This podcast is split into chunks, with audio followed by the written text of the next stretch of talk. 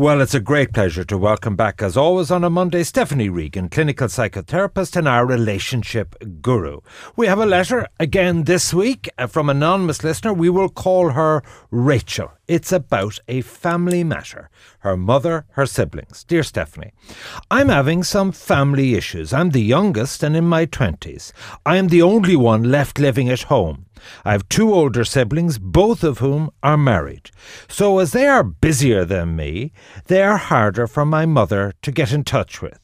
My issue is when she doesn't get in touch with them, she then contacts me. This could be at work, with friends, it's all the time. What, frets, what frustrates me most is my mother could be worrying about them, and I know they're adults, but they don't care if they have her in a tizzy. They get in touch when it suits them. My brother had a very serious hospital appointment recently and he didn't even call her. She then phoned me at work to ask had I heard anything. That then meant I had to get in touch with my brother myself. He said, everything fine, back at work. All the while I was trying to reach him and getting into a tailspin. I know I can't change people, but I want to develop the skills to learn how to deal with how frustrating this can be. Uh, the most important part of this is I don't want to hurt my mother by shutting her down. So I don't want to tell her, stop contacting me. Any help would be appreciated. And as I say, we're calling her Rachel. So, um, Obviously, this is not unique because it often is the case that a member of the next generation, a son or a daughter who's single, is left with the primary burden of caring. And this mm. burden gets worse as it gets older mm. and may greatly inhibit their lives. It might mean they yeah. stay single and, and, and it's an unequal world. So, what's yeah. the advice to Rachel?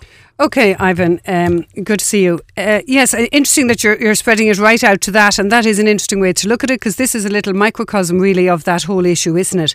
That it all comes back to the to the single girl, and that in some ways, although she's young, uh, you know, she is in her in her twenties, and we're not expecting her to be always there to mind mum, but nevertheless, there is this, and I hear it a lot from single people who can be a lot older that married people in the household can feel that she's available or he's available because he doesn't have family and he doesn't have kids in some way lesser, you know, sort of lesser priority. But what I would find, just kind of zipping into this a little bit for a moment, is that Rachel, okay, there's a few things going on here. First of all, we don't know a lot about the history. So we do not know if mum is vulnerable. We do not know if mum is recently bereaved.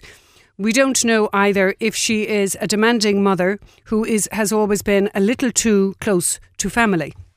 And if she has, although you know, to family sounds wrong, to her children, and if she has clingy. maybe yeah. a bit clingy or hasn't filled her life as they grow up, because once your kids get to 18, 20, it's not a big surprise. They're going to be building up lives of their own, and that's what you want them to do.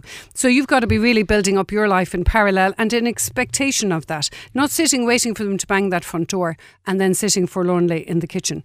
So I, I'm not sure about her, but I would have questions about her level of contact with the married children, most especially. I mean, they're married, they're working, they're busy. There's bedtimes. There's, uh, I mean, you would not, as a mother of adult children, I wouldn't um, I wouldn't think that calling people in work is ever okay. Um, I would have thought maybe a text is okay if you're worried about something, but I would not be in any anticipation of an answer until it was absolutely suitable. So there's a lot of issues there about what's the history, what's the story, what are the expectations, and where are those expectations emanating from. And of course, then we have to look at where is Rachel and why is Rachel responding so quickly. So coming back, what is reasonable behaviour? It's not reasonable to expect people at work to con- to respond to your calls. If there was, I mean, they call this the doctor's appointment, the example that, that Rachel gave the doctor's appointment, a very important doctor's appointment. Well, you know, he's an adult. He'll call her later. Um, I wouldn't expect, you know, he cl- it clearly wasn't life and death if he was back in work. So who's exaggerating what? Who's amplifying the importance of it? That's not 100% clear. But we have to, it's about boundaries, lines, and controlling your anxiety. That's what I would say this whole letter is about. It is perfectly reasonable for people who are married not to contact their mother during the day. It's perfectly reasonable for them to expect to have a boundary around their own time and to come back to her when it is suitable. I think her expectations are a little bit high. I think she's expecting them to come back very quickly. And then she's kind of getting anxious, like, oh, there must be something wrong if they're not coming back to me. And then she drives off into more calls to Rachel. So it seems to me that it's her anxiety that's driving her there. And that might be something to address. But Okay. should Rachel just sit her mother down and say, stop contacting me? Well, And just have was- a row with her. Yeah, And well, have she- it out and have the direct Ivan approach. And that's exactly. But that's the whole point. She's not just not. headbutt her back and not, say, and then just say, look, and then you can have a row and then let it calm down and move to another place. But then there might just be hurt. There mightn't be change. She does say she doesn't want to hurt her Yes, mother. But I find that you've got to be cruel to be kind. Sometimes. But in this instance, I think she's just short of strategy. I think she just doesn't know what to do. And Or I what's think, reasonable. And what's reasonable. So what's normal has to be pointed out. She, I mean, this is what I'm trying to give in this. That really, she herself now. I mean, the two sister or the, the two sisters are definitely, or the older siblings are definitely right not to be responding. She actually, Rachel, shouldn't be responding as quickly either. And I think I've highlighted that the mother shouldn't be contacting and expecting con- responses so quickly. So how do you break that little dynamic without, as you say, having the Ivan approach? I would suggest that it's something I would recommend to people quite a lot when the text comes, whether it's from an ex or from anybody, you know that you're you're having some difficulty with communicating. I would always say let the text sit. Do not respond in the way that you normally would, which is, you know, oh, I'm okay, I'll be back to you in a minute, or you know, out and ring. No, leave it there. Pause. There's two things happen. You must leave it for five minutes. You must leave it for ten minutes. Listen, you're not available to answer every text, nor should you be available to. You should be focused enough on whatever you're doing, not to always. Sure, I don't reply to emails at all. you know, Exactly. exactly. So, well, you know, in this instance, what I'm saying is what happens is you're signaling two things. First of all, you're signaling to the mum, I'm too busy to respond, okay, without saying, I'm not responding to you and having the showdown. So it's a nice way of saying, actually, mum, oh, I, uh, and I, you know, so I, I wasn't able to answer. That's a But if much she nicer doesn't way. put down firm rules, don't ring me at work, only text me, don't ring me when I'm out Yes. socially, don't even text me when you're I'm out socially. If she doesn't, if Rachel doesn't establish rules, how will her mother know what's Correct. reasonable or unreasonable? Yes, and in due course, that's what I would definitely suggest that you have the conversation, but it doesn't have to be a powwow. I'm just saying, if you could, if you can hold back on the text, you can signal to the mother that you're busy. Second thing, but you see, there's another side to this, which is the mother Rachel relationship, Yes. and we're on the same page here. Either firmly or gently try and change her behaviour. The next question Yes. is the siblings. Correct. Should they say, because this could turn into a care issue down the road. Yeah. Um, if she became ill or infirmed or needed a Mm. carer. Mm-hmm. Um, at what point does she get on to her brother and sister and say, hold on a minute, I may be living at home, but I'm entitled to a life? Yes, but this is nothing to do with an intrusion to the life because really this is about Rachel. I know that's if it's caring, that's caring in a, in a it may big way. evolve in that it may evolve in that. But this is a time for Rachel to clarify her thinking. It is she who is not clear. Sorry, but the guys, the other two, are clear. They're getting on with their life. They are probably very caring with the mum, but they're just not at her beck and They call. might not be. Yeah, but this woman is an independent woman. You may not need care. You're presuming care.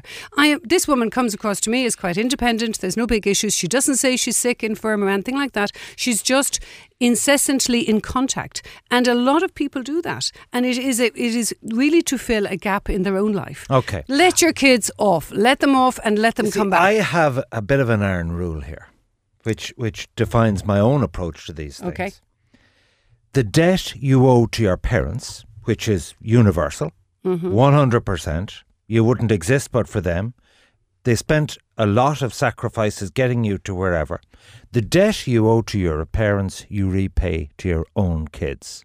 Ergo, if you don't have kids, dot dot dot. I'm not sure I follow that entirely. You you pay it to your own kids. Oh, I see what you mean. Yes, and if you don't have children, then you have to just uh, yeah, yeah. I'm not sure I'd go along with that, Ivan. I would find that you see, I'm a great believer with parenting. First of all, it is you who chose to have children. Right, so I don't believe children owe you an awful lot.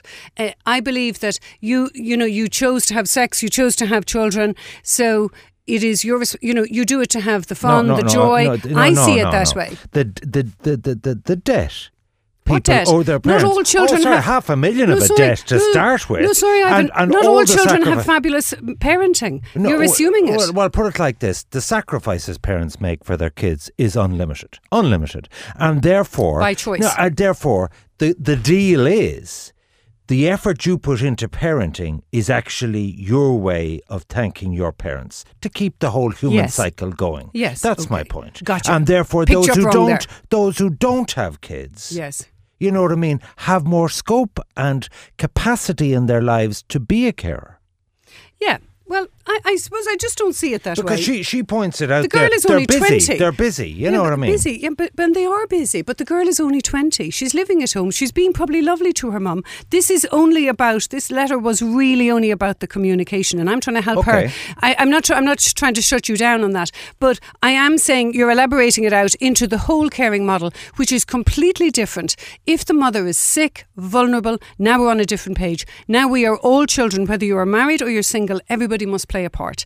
And while that part may be slightly smaller, it is a huge issue for it to fall on one person.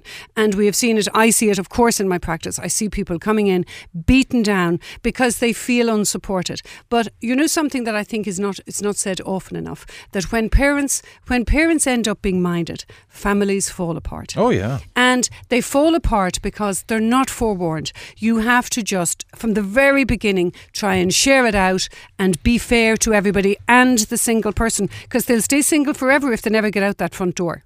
Okay. Well, Rachel asks that she wanted to learn the skills to deal with this frustrating situation. I hope Stephanie uh, Regan has given you those skills. And if you have a query, email us at the hard shoulder, all one word at newstalk.com. Text us at 53106, and Stephanie will be here to advise you. And that's our lot for today. My thanks to the production team Mark Simpson, Dan Flanagan, Ashling Moore, Elaine Power, Kira Courtney, and Steve Dunt. On sound, our technical team was Michael Quilligan and Peter Malloy. Off the ball is up next. I'll be back tomorrow at 4 and on the box uh, tonight at 11. Uh, thanks for listening. Enjoy your evening.